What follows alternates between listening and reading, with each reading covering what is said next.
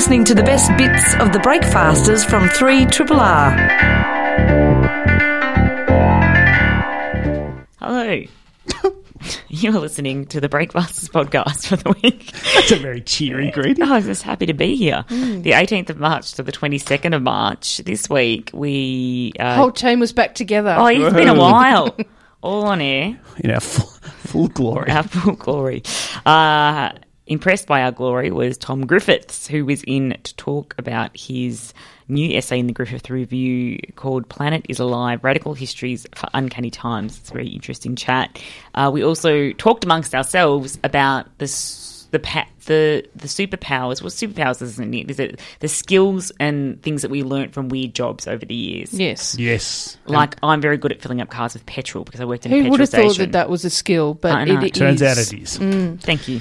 Uh, we also got to chat to. Um, it was the opening of the Melbourne Queer Film Festival, and Drew Droege, who was the star of Bright Colours and Bold Patterns, came in to talk about that. And also, we reminisced about the times when we were younger and got into trouble. Yes. And we caught up with Rone about his art installation empire down in um, Sher- Sherbrooke Forest. Sherbrooke? Up, Up. in Sherbrooke Forest. Yes. At Burnham Beeches. Beeches. Burner Beeches. And Hayley Inch came in to tell us uh, all about a film called High Life, that a film review that went into some perhaps unexpected places. Yeah, the, it, I'm going to give a language warning on, Language that, warning. on that film And a review. content warning And a as well. content warning. See you later. Three Triple R. Planet is Alive Radical Histories for Uncanny Times is a major essay in the new edition of Griffith Review. Its author is Tom Griffiths, Emeritus Professor of History at the Australian National University. He's joining us now. Welcome to Breakfasters. Good morning. You say we're living in uncanny times. What do you mean by that? I mean that there we don't we seem to be um, somehow caught between horror and hubris about this crisis that is unfolding around us, an ecological crisis. We we're half aware of our predicament, yet seem unable to do very much about it.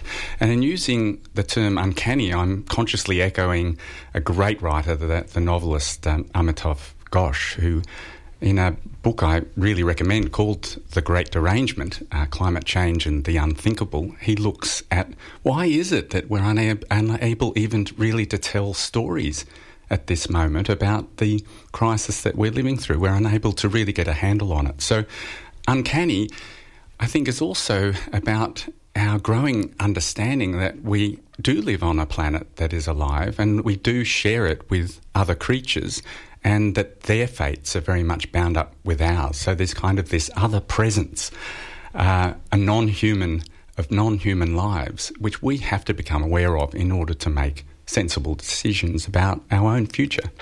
That relates to another point that you make. You say that climate change and ecological crisis are often seen as purely scientific issues. What's wrong with seeing them as scientific issues? 'Cause that's the obvious standpoint, isn't it? Yes, it is. And it's something that I think we're all familiar with in the way this issue is talked about.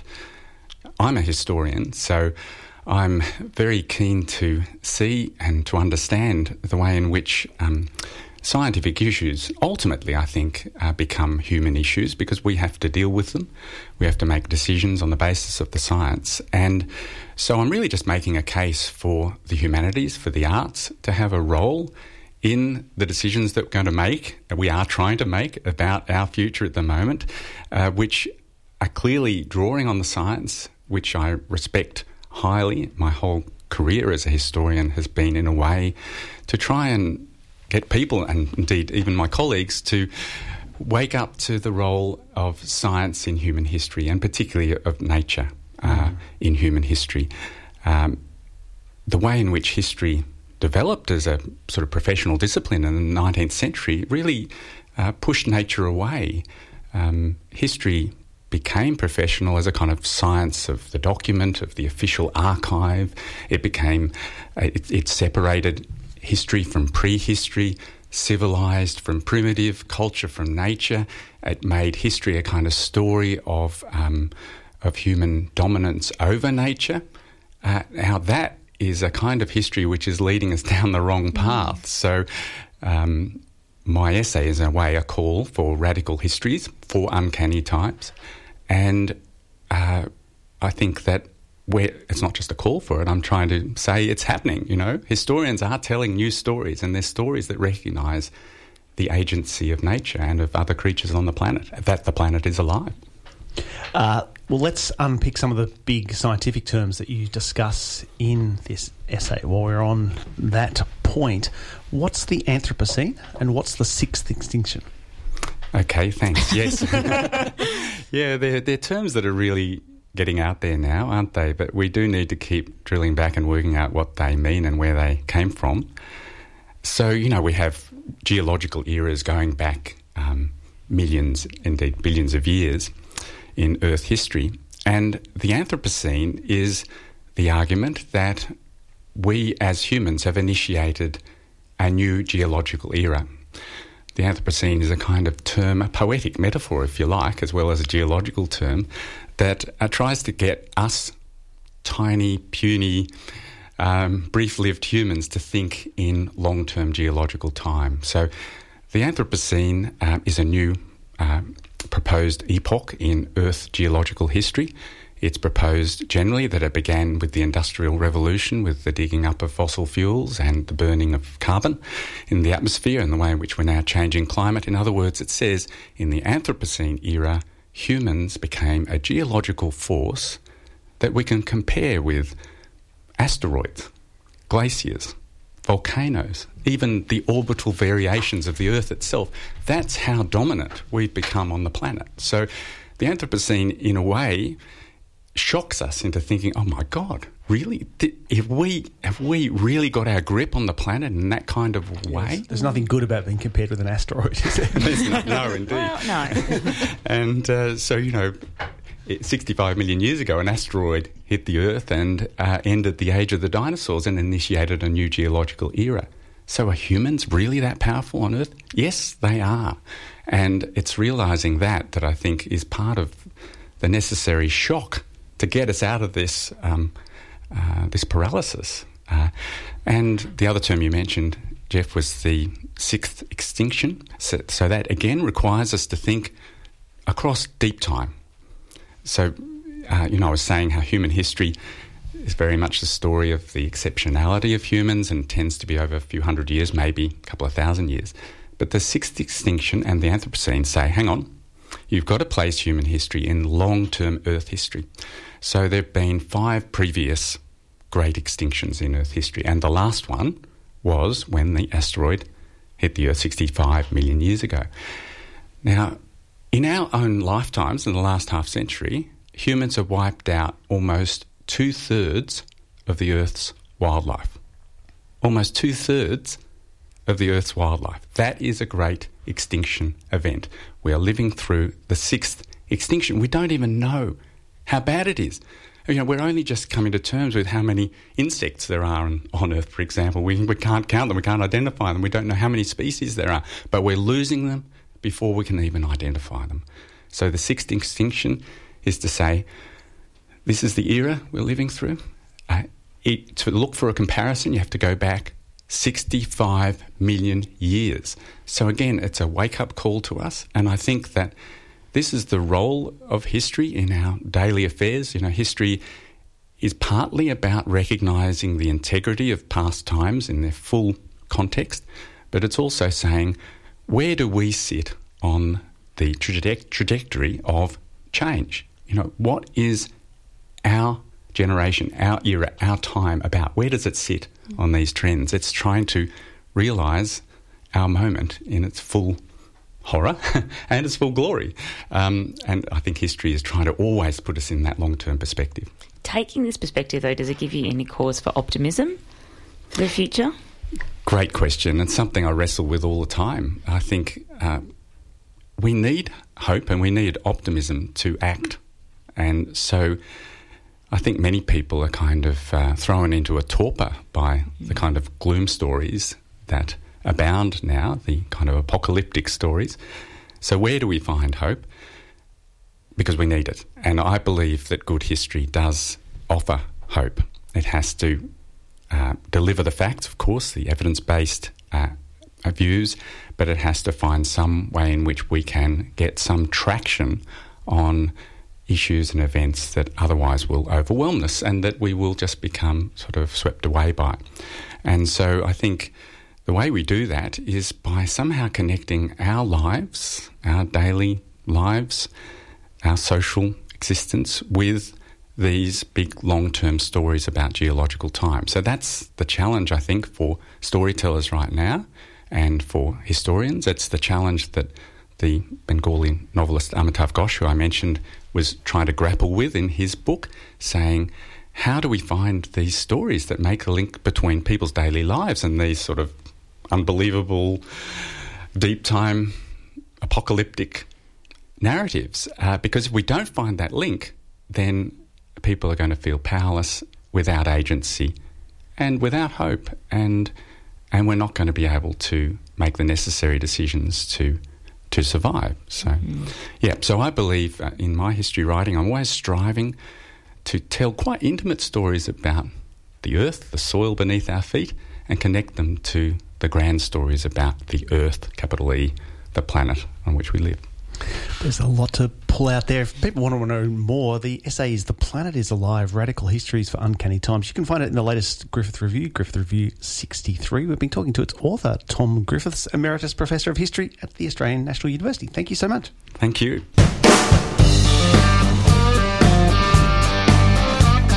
Triple R, not for everyone, for anyone.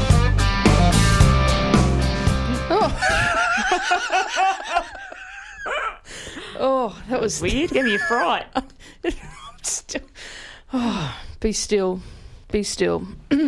Jeff, earlier you were, you mentioned that um you were doing some stuff with Fiona Scott Norman at Yes. RMIT and how um she was giving you mic technique. Tell- Yeah, so I didn't tell you, I actually broke the microphone. Oh, What do you mean? Were you holding? Do you have to hold it? what kind of microphone was it? No, it was Is like a.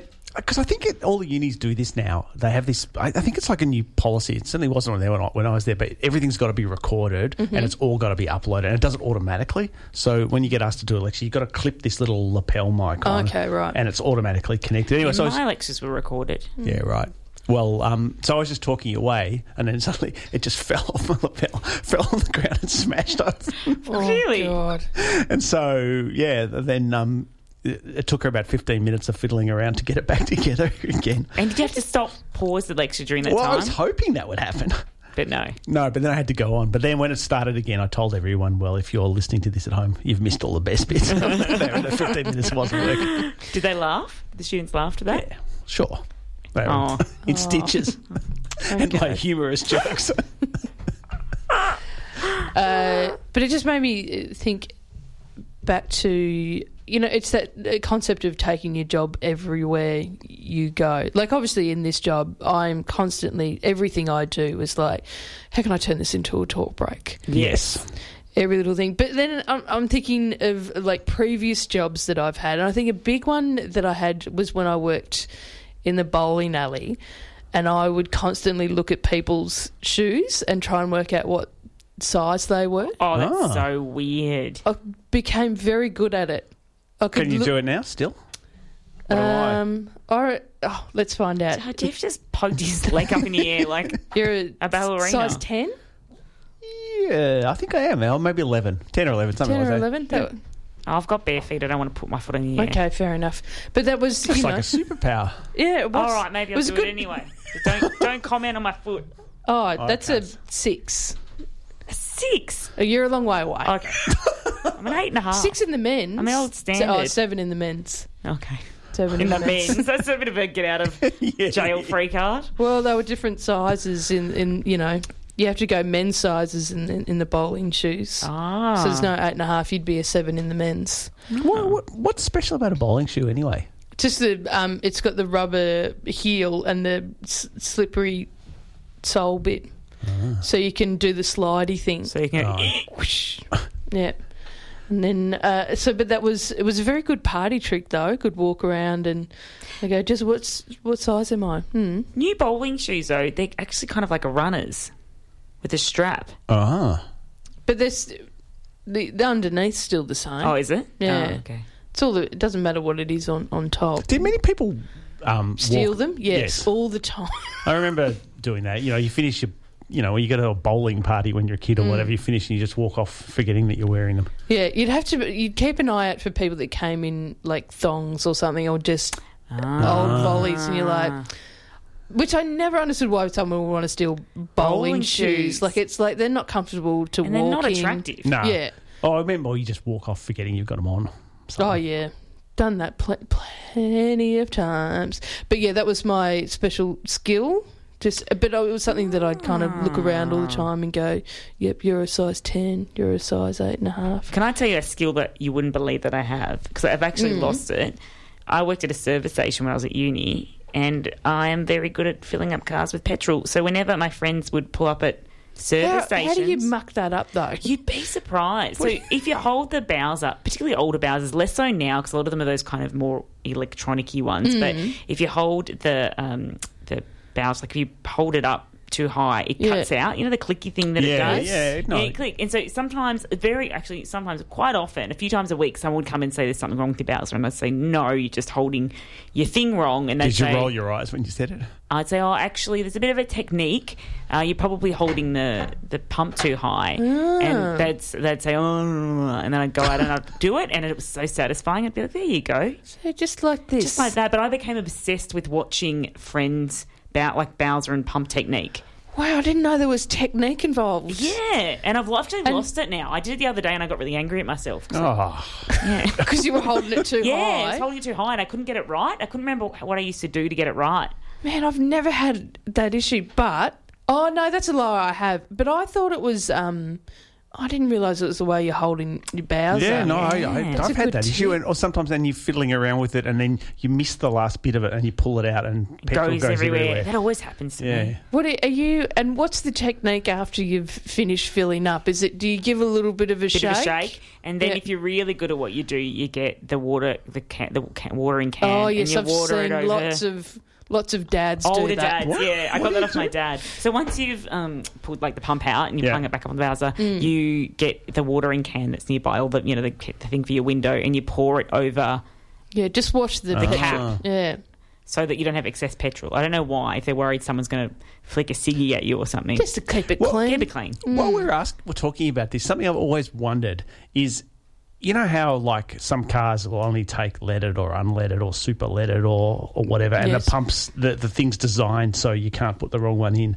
Does anyone ever manage to get the wrong one in? Yes. Yes, my my sister in law filled Yeah. up her diesel car with non diesel. Uh, and does Yeah, that my dad- bugger it up? Yeah, heaps. Yeah, heaps. The car broke down.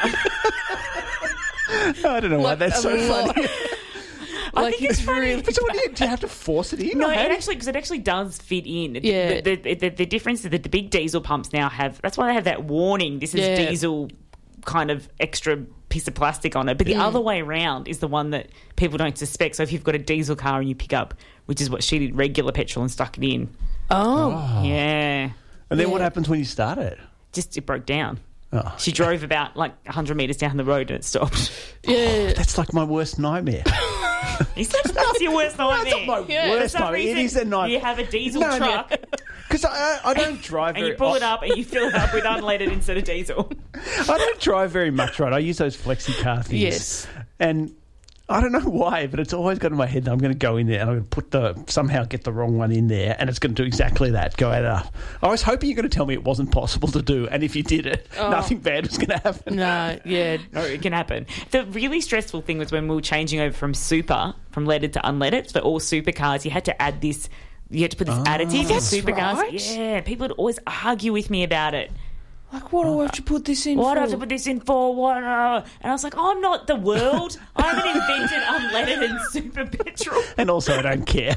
No, I don't care at all. You're holding the nozzle up too high. three, triple, Empire, an installation by Rone, is on until the 22nd of April at Burnham Beeches in Sherbrooke. The artist behind it is, as the name suggests, Rone. He's joining us now. Welcome to Breakfasters. Thank you. Thanks for having me. Some listeners will know the property on Burnham Beeches, the iconic building there. Others will not. Can you tell us something about the building where this installation takes place? Um, I think the building was originally built by Alfred Nicholas, who is also responsible for the Nicholas building that a lot of people know in know in Beautiful city. building. Yeah, and I think it's the same architect. I think it was, I'm going to say Harry Norris, but I could have got that wrong, um, who's designed it. And it's this majestic beauty that's hidden in the forest, and it's been it's been there since 1930. And unfortunately, I think Alfred Nicholas only lived there for quite a short amount of time, like less than five years before he passed away. And it's been transformed several times um, over the decades. I think the last transformation was into a hotel in the 80s, and I think in the early 90s it shut down and it's been vacant ever since. Okay, so it was an abandoned building. How did you get access to it to make this extraordinary work of art?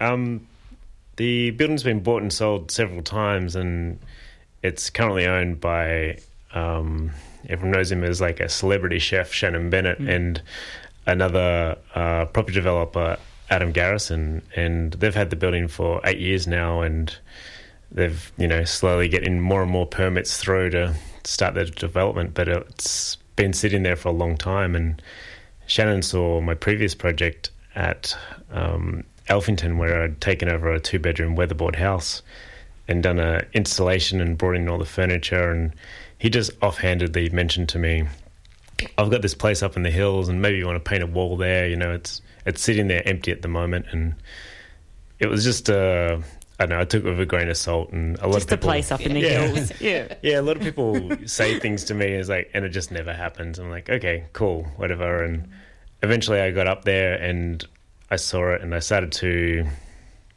you know, just push him on and say, oh, can we, you know, get inside one day and come and check it out? And finally got in there and um, met the other owner, Adam, and just started like, well, what can I do? what can I do and what can I do? It's like, let where, me at it. Where, where, where does this stop? It's like I, I want the whole thing. You know, once I saw it, it was like, um, yeah, it just, I don't know. I just became very obsessed with it. Uh, this work took you what over 12 months to Yeah. complete.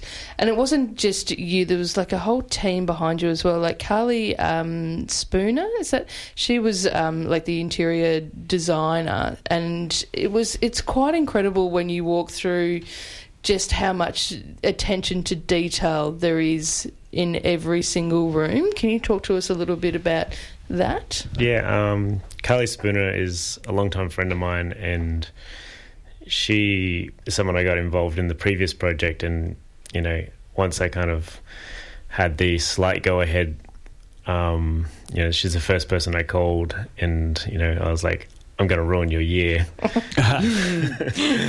um, and you know, it's been fantastic, but it just you know took so much work from her as well. Just like we literally just started because it, it was totally bare. That's what a lot of people don't understand. Like there wasn't a single kind of piece of carpet or curtain or a light fitting. Um, so we had to like, well, what do we hang from the roof? What kind of curtains do we get? What kind of tables do we get? And where to find those? And start sourcing. And so, you know, there's one room that's um, which is uh, surprisingly the hardest to source was I wanted to make like a, a small library where it's the walls are kind of floor to ceiling of books and to find those old leatherback books um, like the encyclopedia style Yeah. took three months wow of just like each time you go to like you know a thrift store or looking on Gumtree and whenever we're picking up another couch or something from a store, is like always check all the books. You know, anything that fits, we'll just collect them slowly and slowly. Yeah, and because it's quite incredible. Like when you walk through, like you,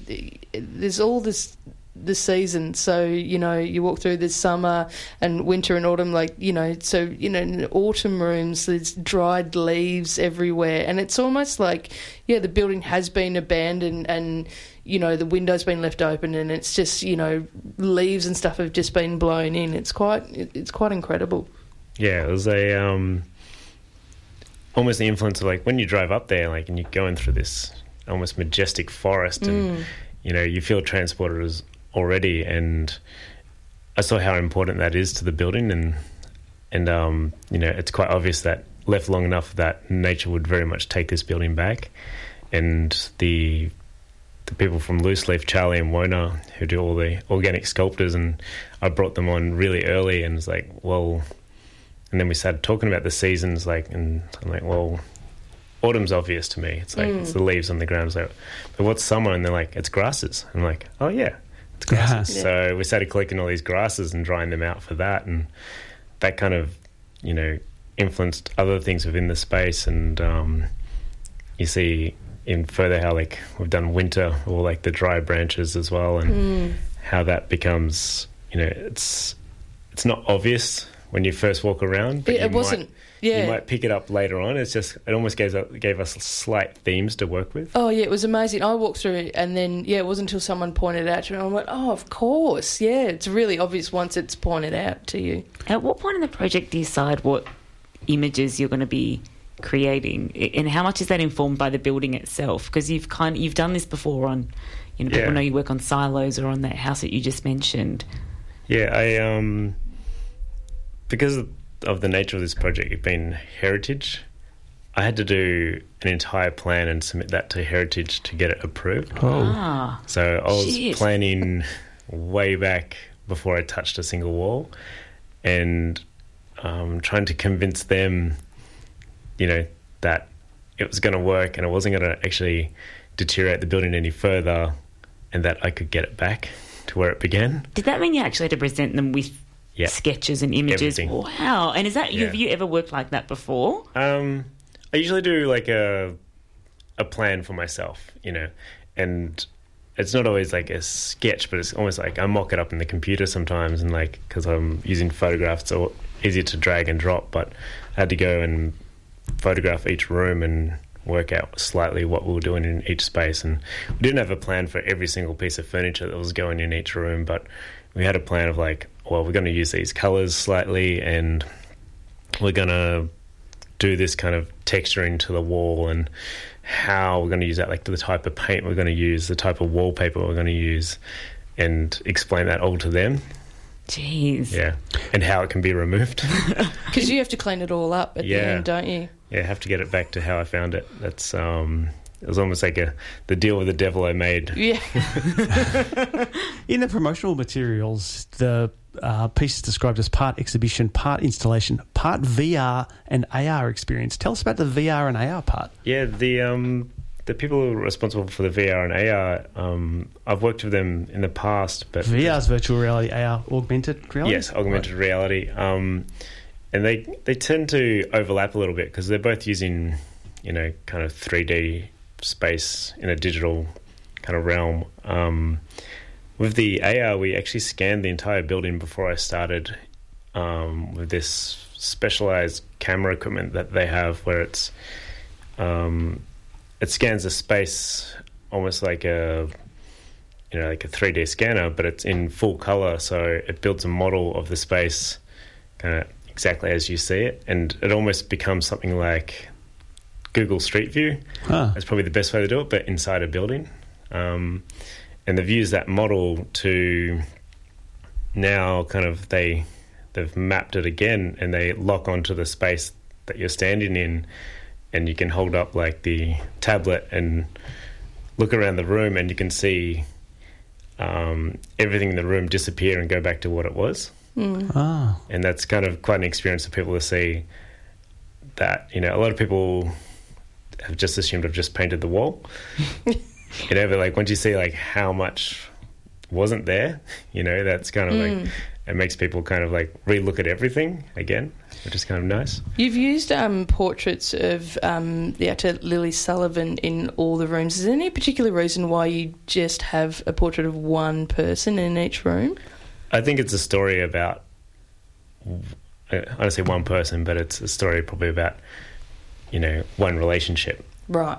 you know so it's not about you know i've had someone say to me oh why don't you paint like the entire history of the building? It's like i didn't want to paint you know something historical or i'm not trying to do a yeah a documentary because i'd only get that wrong. Yeah.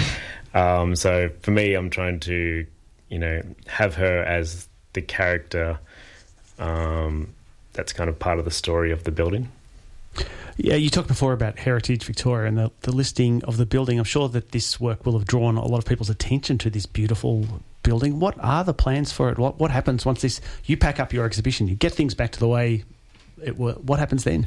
Uh, they're planning to turn it into a hotel. That's um, my knowledge of it, and I think they got um, some of their key permits through late last year. While I've been working on the building, I was almost nervous. I'm like, oh no, they're going to start moving on. They're going to kick me out because I was asking them at the same time. I was like, can I have a little bit longer? All right, this is not like visiting a normal gallery. If people want to come and see the work, how do they do it? Um, you. This is kind of a, a backwards thing, but it's like you, you book tickets online and you come and see the space. However, all It's the all tickets have been out. sold out. Yeah. Yeah. Um, however, we are trying to see if we can do things like increasing our capacity, um, or maybe s- you know adding an extra time slot here or there, and that stuff we haven't got confirmed. But we, if we are going to announce that, it'll go through my mailing list, so people could sign up on my website, and that'll be the first place What I if release you it. like keep it open for an extra week and then we all come and help you pack up at the end? Save a bit of That, time. that would be nice, but uh, I, the problem is keeping it open another week. I my permit ends, Oh. So all the permits have to be reapplied for, including the heritage one, and it's just a Too much. logistical nightmare, and I start losing money at that point. Uh, the installation is called Empire. It's on the property on Burnham Beeches. As the artist behind it is Rone. Perhaps jump on the Rone website and keep an eye out if there are going to be some extra tickets. Thanks so much for joining us. Great, thank you. Three triple R.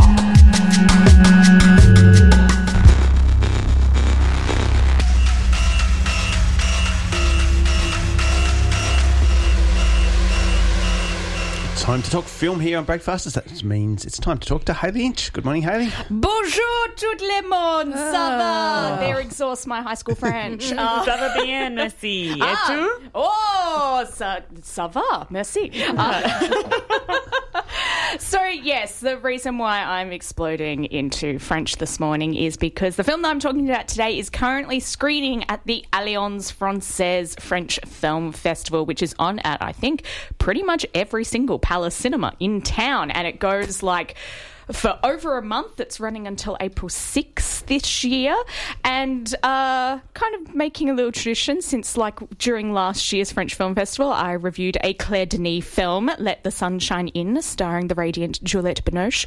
And this year, I can talk about another new Claire Denis film starring Juliette Binoche. It's just very nice. I'm just hoping that they kind of like make up a rich partnership and just start popping out films each year. That would be very, very good for me. Uh, so the new film from Claire Denis is called High Life. And alongside Juliette Binoche, it stars Robert Pattinson. This is her first film done in English. And it is set in space. Our Pat's in space, my friends. So cool. Yes. So the story follows, and this is a bit wild, so like keep with me here. The story follows a spaceship in deep space, mm-hmm. and when we meet it for the first time, the only people on this spaceship is our Pats and a baby. Hmm. Ooh. Yes. Serious. Very mysterious. Where did the baby come from? Where did the baby Whose come baby from? it? Whose baby is Is it? it an alien? Yeah, who knows? We don't know from from this very beginning. But we kind of start, you know, Denis starts teasing out little bits of information and we realize that this was a ship that at one point in time was essentially filled with criminals who oh. were jettisoned into space to go investigate black holes. Oh, smart. Use of criminals. isn't it? Send the criminals off to do it. Is it? so, yeah, we kind of yeah get into this bizarre situation where you realize, oh, okay, our Pats and the baby are the only survivors on this ship. What happened? And then the full the film kind of unspools backwards to kind of start filling in. You know, who were the other denizens on this ship? What what was the purpose of their mission? And yes, it was a suicide mission. What was going on on this ship? Which turns out a lot of freaky business because the person nominally in charge of the ship was a uh, nefarious scientist called Doctor Dibs, played by La Binoche, um, who was conducting sexual experiments on everyone. Oh the best kind of experiments. Yes. so she That was yeah, so she she was interested in ideas of fertility in space, and all of the other prisoners on the ship were her little guinea pigs. I was going to say because I was kind of thinking, oh, this didn't sound like very much of a French film. oh, no, no, no, no, no, no. Suddenly we are in wild territory. Yeah, I will thoroughly warn people. Like, if your mum comes to you going, "Oh, I was looking at the French Film Festival program. Let's go watch this nice Juliette Binoche movie." No, this No. is not the nice Juliette Binoche movie. There is a lot of wild business happening in this. Oh. Okay. That got some people in. yeah. Yeah. So yeah this is this is definitely more your very contemplative very full-on philosophical french cinema. Claire denis always pretty out there anyway and she's kind of yeah just taken the chocks off for her english language debut and just gone Can I ask Let's a stupid go. Mm. question? If it's an English debut, an English language debut, is there French accent? Is, is it like a French cast? Uh, as it a- far as I can tell, Juliette Binoche may actually be the only French actor in it. Some Okay. of some of the other supporting actors, you know, might be as well. But but the major supporting actors are um, people like Mia Goth and Andre Benjamin, Mr. Andre Three Thousand Ah. himself. Oh my God, really? Who is fantastic, and I could have enjoyed a lot more of him in the film. I, yeah, he's he's very wonderful every time he appears. So yeah, but it's very much like a multinational collaboration like that she was working with American partners but there's also French funding in it as well. So it's kind of like one of those nice hodgepodge productions. And yes no if you're a sci-fi fan as well I think you'll quite enjoy this one because um I really, really love practical effects in sci fi movies, and this is all practical effects. So every time you see shots of like space and the spaceships and all of that sort of thing, they're all like models and ah. special lighting effects and things like that. And I was just so it feels very 2001 and it's just like kind of takes you back to you know it, it's very much clearly wanting to sit into a, a of a lineage of really really smart hmm. sci-fi like your 2001s like Tarkovsky Solaris. It's kind of within that that kind of sci-fi genre. So there's not people running around with laser guns or anything like that. But oh, was- yes, we are we are sitting and contemplating the philosophy and the existential, you know, Terror of space. terror of space and oh, I black was holes just and reading existence. A review that calls it baffling and incomprehensible. Oh. Oh, ah. maybe, maybe. Yeah, I must admit, I'm like.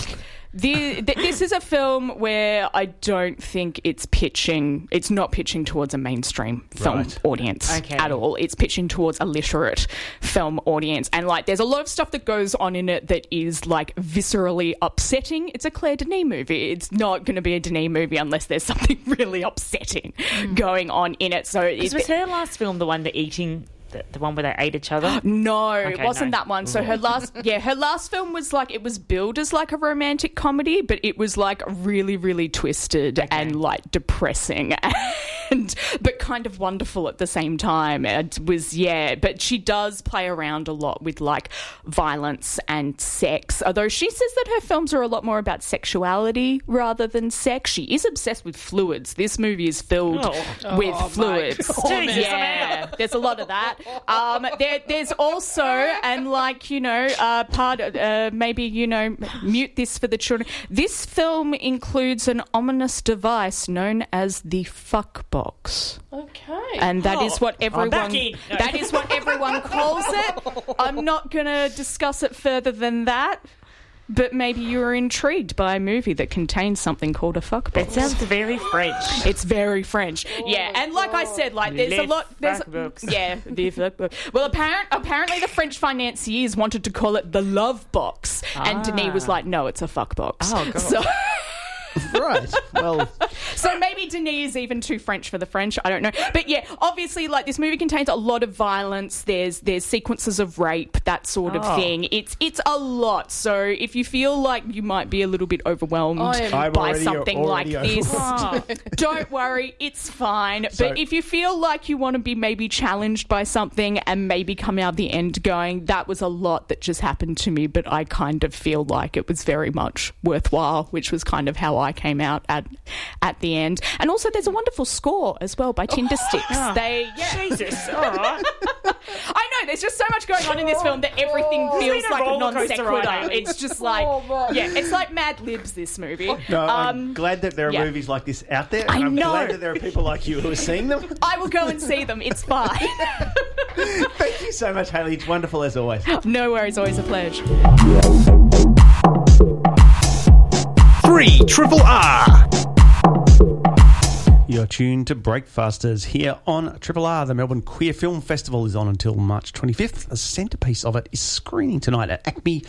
Bright colours and bold patterns. It will be attended by its star Drew Droege. Right now, however, he's joining us in the Breakfaster studio. Welcome to Triple R. Oh, thank you. Good morning. Hi, Good morning to you. Now, Bright Colours and Bold Patterns is a one man Broadway show. You're not actually performing the show tonight, so what will people be seeing if they head down to Acme? I get to just hang out and watch and drink a lot of margaritas, I hope, and, and enjoy it. Um, they will be watching a screen capture of, of, of actually two performances that we've edited together. My final two performances in New York. Um, about a year ago that we did, and so Broadway HD is this amazing streaming service, and, and they had four cameras, and they they came and saw the show several times, and so they edit a, they they turn in a beautiful edit of the show because I was so resistant to filmed theater. Like it's you know it's like mom and dad with a camcorder in the back. It's, like, sort of imagines to me. But they did an incredible job, and they it also feels uh, less like a comedy show and more like you're actually sitting in the theater watching that you know those two final performances. So. Um, uh, and I'm, I've heard that people can't tell that it's two performances edited together, which makes me happy. I couldn't tell. Uh, oh, good. Oh, great. uh, but yeah, but the show is uh, I'm playing one character and I'm talking to three different people. Um, so it's a play with one actor and four characters, but the one actor only plays one character. So um, I'm playing um, the nightmare at the of the wedding. Um, it's it's the night before a gay wedding in Palm Springs, and I play the guy who's coming there to be the life of the party and then be the ruination of it later on.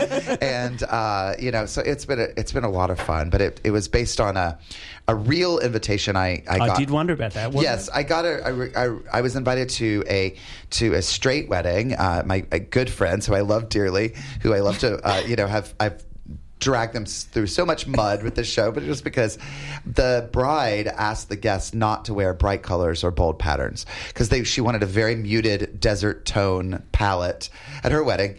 Um, so we were terrified the whole wedding. Like, is this too bright? Is this too bold? Um, but then gay marriage became legalized in the United States around the time that I was thinking of this idea. And I saw, uh, and obviously that was a wonderful thing. And congratulations. I know Australia just uh, got this uh, um, stated as well. But I just questioned immediately our our rushing to heteronormative culture and how every gay couple was immediately asked, "When are you getting married?" And don't you want that? And don't you want the house with the picket fence and the child and the the life that our parents had? And so I wanted to question that and sort of and so I so I created a character who is very much not ready to settle down, not ready to be married, um, and uh, a mess. Uh, and also, I wanted to celebrate that mess and celebrate the queerness uh, that we have uh, inside. And I wanted to raise a lot of questions. So That's um. There's a great line early on. Uh, we celebrate things and make fun of them at the same time. That's called gay. Yes. that's very much very much the flavour of the show, isn't it? yes, yeah, yeah. It was something I, I, I, I think I did say that to somebody because I was trying to explain how I think it was like how gay men love to get together and talk about women, like famous women, and I think it was even maybe a female friend of mine who was like. Do you lo- love or hate these women because you love to like you talk about them constantly, you worship them, you also love to watch them fail or be messy? And I was like, it's both in a way, but it, it's it, I think it's definitely love, but it's also like we also love the um, uh, we love the comeback. We love the tragedy. We love the the emotional um, availability of women that I think we we crave as gay men. And so, like, yeah, I wanted to say. I, so I said that we celebrate things and make fun of them. It's the same thing to us, and it's something that um, you know, yeah, it's camp. You know. When when you go to a wedding, what, are you like your character in the show? Or? I hope not. I try to be a lot more uh, uh, friendly. I try not to get too drunk and too messy on drugs. Um, no promises. Um, but I do. Uh, I do believe in being as bright and as bold as you can, and that was the thing that I that I that I think was interesting. That as as queer culture gets more mainstream, which is obviously a wonderful thing, we shouldn't lose our otherness and our and our um, our wildness. Um, So, what do you see as the perfect same-sex marriage wedding? oh, I don't know. I think it should be authentic to who the couple are because yeah. I mean, to some people they want that very traditional wedding that their parents had, and then some people want, a, a, you know, to come in riding a tiger and you know, uh, uh, whatever, in, on flame, in flames or whatever. I mean, I think people should be authentic to who they are, and I think that's that's the takeaway that we that we shouldn't be. To- and I think that's for straight people as well. I think you shouldn't be limited to uh, these sort of mores that we sort of grew up being told this is what's correct. In, in the play, you talk about uh, there's another line about a crazy race to normal. Yes. How widespread is this sort of sense within the queer community in America that the, the mainstreaming of gay culture is com- is accompanied by maybe a sense of loss at the same time? Yeah, I, I've seen it happen a lot in uh, film and TV, where we had for years we had these very stereotypical gay characters. In, in the in the well, in women too, it was like all the lesbians were were butch, and they had to be that, or you couldn't believe that that you know that there'd be a feminine woman who could be a lesbian, or you couldn't believe that you know there's a, a quote unquote straight acting, whatever that means, man who who says that he's gay. So we had these very limited boxes that we put queer people in. Um, and that's obviously a problem. But then it started to switch into all queer people had to act very quote unquote straight in order to be acceptable. And we only wanted nice portrayals. And I'm seeing that now in a lot of these roles that a lot of these LGBT roles are all great people. And that's good, I mm. guess, in theory, but it's not real. It's not human. We're all human beings. We're all we're all messy. Do you all want some gay villains? Yes. Yes. and that's what I want to play, and I want to see that. And I don't think that's saying that gay people are bad. I think that's saying No. gay people are human, you mm. know, and it's just like, it's just a thing where it's like saying that, you know, um, you know, I think it's with any minority that, you know, you, you have to establish that that the minority is not the problem. Minority is not the villain, but the person inside of it absolutely can be. And that's interesting to me. Do you think that that kind of commercialization of queer culture kind of dulls it a little bit? I read this take on Queer Eye, the new Queer mm-hmm. Eye recently. Some people love it and they mm-hmm. say that this is kind of, you know, it's great to see this queer representation being taken on by the mainstream. But this piece said that it kind of makes queerness dull and and fit one kind of box. Do you feel like that? Yeah, I think it's both actually, because I think it's a great thing, and I love that that Queer Eye is is back and it's so popular, and it does feel like a very different energy from the original Queer Eye, what ten years ago or whenever that was. Um, but also, I would first of all, I would love to see a Queer Eye with queer, uh, all you know, women and trans people as well, because I feel like it's limiting to have five men on a show called Queer Eye because it's like there are a lot of queer people that aren't just that male presenting. Um, and yes, I think it is definitely like. Um, I, I I think we can. I just always think we can raise the bar for ourselves as queer people and not feel like we have to lower it in order to make. Because the really intelligent, cool, straight people that I know and love, and I know a lot of them, don't want us to dumb down or dull down either. And I don't think they should dull down either. Yep. This is a dumb question, but I was thinking the entire time when I was watching the show, so I'm going to ask you anyway. You in the show, as you say, it's a one person show. You're addressing these other characters off stage. One of the main characters you're talking to is someone called Mac. Yes. You're addressing the stuff. Do you ever do the show and have a Mac in the audience? And if so, what happens? Oh, absolutely. Mac is the 22 year old twink in the show who's wearing a Speedo the whole time, and we kept referencing how gorgeous he is. And I knew better not to cast a real actor in that role because no one would be looking at me if that was happening. So um, I have a lot of people that come up to me very sweetly and say, I think I'm the Mac in the show. and I'm the Mac in my relationship. He's actually, um, not to give too much away, but he, he comes off as, as kind of dim at first, but he's, he's the heart of the play. He's actually the person that changes my character because he's very sweet. And he, the thing that I, I I'm actually very hopeful about young gay culture because I know a lot of young people who don't maybe know a lot, but they want to know. And I think the desire to know is all that counts because all of us are ignorant about some things. And as long as you're not snobby about your ignorance and arrogant and say, I don't need to learn about that. Um, because that's really the character that I'm playing is that he's, he's coming off as this know-it-all and he acts like he doesn't need to learn anything new. So he's very resistant to learning new things. And then he meets this kid who doesn't know much of anything about queer culture who wants to learn and he realizes like, oh, we're all in this together. So I just, you know, I always love when people say that, that they, they're like, I'm the Mac. And I'm like, all right, well, here's who Joan Crawford was. You know, I won't start from there. Uh, you've done a lot of film and TV work as well. How does that compare to doing something like this? I always see these one people shows and think that must be insanely stressful to be carrying a whole, you know, play for an hour and a half by it- yourself on stage. Yes, it is. It's also the most fun. It was the thing that when I first did this, this is my fourth solo show that I've that I've done. And the first solo show I did, I remember telling the the stage manager I might leave out the back door, and I've never thought I I was going to maybe just not show up on stage. I was so nervous, and then I got on stage, and it was my favorite thing I've ever done. And so it's it's so it's every time I get up to do it, it is it's insanely stressful because you have to carry the whole thing. And when I did it for you know several months in New York, there were nights that my props weren't set. There were nights that I had lights explode on me. I had nights that I had to go downstairs and and make a drink, and then while the audience is waiting on me. Well, one night I should say one night when that happened, and it was you know, but it's the the joy of it. There's a thrill of it because when you work in film and TV, you have no idea how you're doing, and you have no you have no sense of. Also, there many times I've done. I, I I'll do like a day on a, a show, or i I'll do one scene in a movie, and I don't know what the rest of the movie looks like. They don't always tell you that. So I've watched things, and I'm like, oh, I wish I'd known.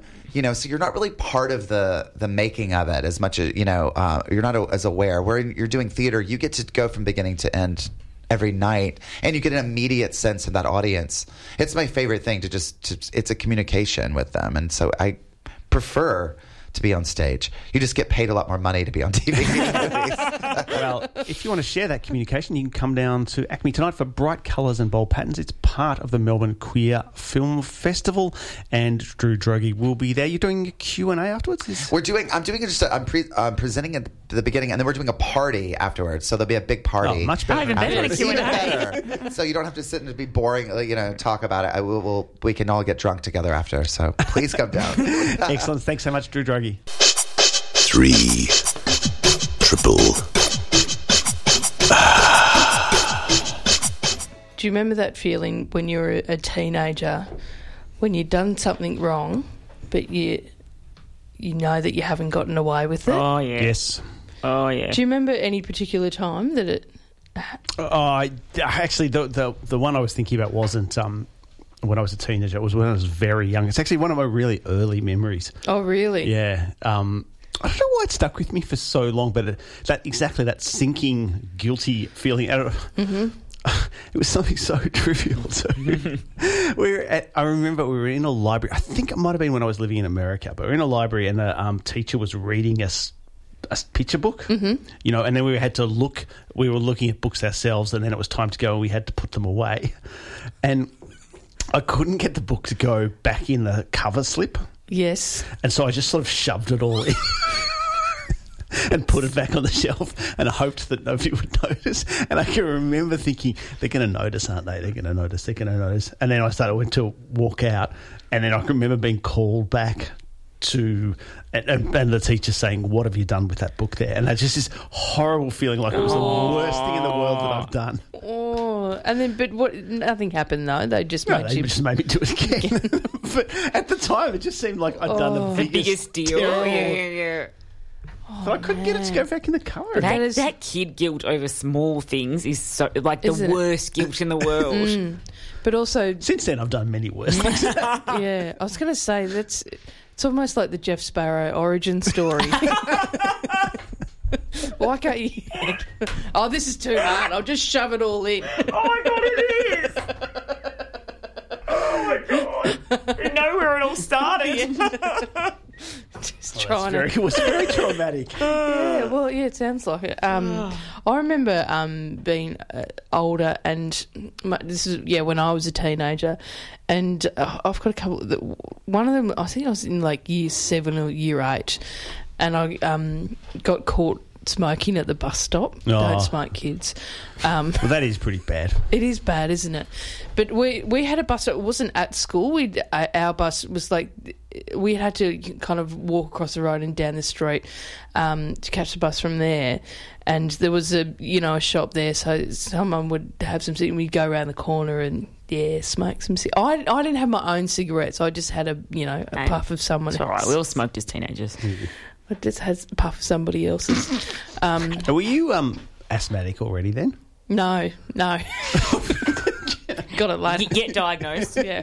Diagnosed. Yeah. Oh, I was just thinking about your poor parents. The kids already got asthma, and you're trying to say, know. "Look, just don't smoke. This is a stupid thing to do." And then they go, Yes, away. yeah. yeah, and Anyway, so I got caught, and then there was.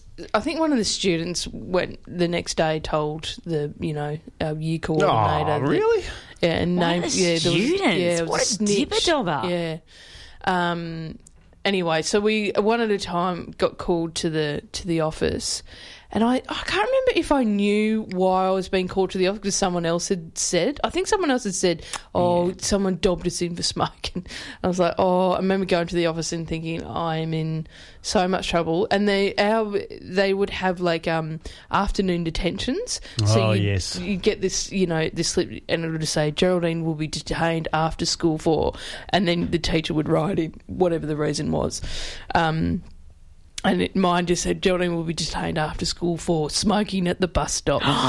and then you had to take it home and get your parents to sign Oh. it, and then bring it back. Remember So the it just makes it detention a slip? Mm. makes it a long ordeal, doesn't it? You've got to get past the being called, in, Yes. Uh, but then you, the ordeal is not over until you get home. Get home. Get home, and remember you've got two parents to deal with. Ah. Oh my god! Of course. So I get home, um, and and there's no way you can kind of change what's written. I bet you Do know tried what I mean? though. like it's, it's handwritten, Just say, smoking Yeah. at the you- bus stop. What could you change? Smoking. yeah, exactly. Like, Joking. oh, yeah, joke. Oh, I'm joking, joking. it. She the was bus joking stop. at the bus stop. That's all right. Yeah. well, what jokes will you make? anyway, I'm in a lot of trouble. So I remember, um, and just you know, getting home and just being like, okay, just rip the band-aid off. You can do this. And I, I handed the detention slip over to my mum. And I remember her like just standing there in complete silence as she read it, Oh, that silence. and just that, and just a really long pause, and oh. then she just went, "Well, you can get your father to sign it when he gets home." Oh, it's the worst punishment of all. Oh, mate, the you wait till your father gets home, yeah. and then so then it was like, oh, I have to wait another Oh, two hours or whatever till horrible. Dad got home, and just that This wait, is making 'cause me feel tense. I know. that oh, not knowing and what's what on earth is Dad going to do? What's going to happen? I'm never going to be able to leave the house again. This is did they um did they smoke?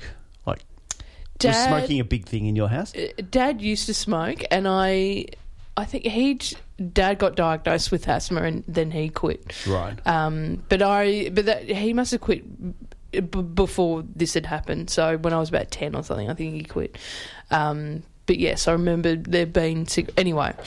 So I'm waiting for a couple of hours, and then you you just cannot relax. No. You know, we'd all had dinner. I was sitting there watching the TV. Dad was late home from work. Oh, worse still. And I, so I'm sitting there watching TV, and Dad's behind me. Like we've got, you know, he's behind at the dining table eating, and I'm on the couch. And then, like, Dad's finished his. He still has not said anything at all. Like, he's seen Mum, the, he's Hey, seen the seen the note. slip? he has seen the slip because Oh. Mum has shown it to him, and I'm just waiting, trying to enjoy whatever is on TV, but having much difficulty. And then I just, and then out of the corner of my eye, I see Dad sitting there, and he's sitting at the table pretending to smoke.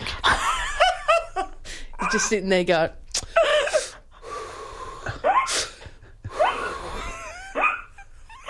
He is taking way too much pleasure in Oh, dragging mate. out this punishment. just Oh. so much. Oh. And I'm like, I turn, and then he saw, and then he caught me looking at him, and he did it one more, and then he goes, "What are you smoking at the bus stop for?" And I went, I said, "Oh, I just wanted to try it." Um, and he goes, "Don't smoke." I went, "All right then." Oh yeah, sorry. Mum just you know what Mum said before she said wait till your father gets home. She read the note, so I remember it properly now. She read the note and just went, Oh well, it looks like you're walking home on Tuesday then, doesn't it?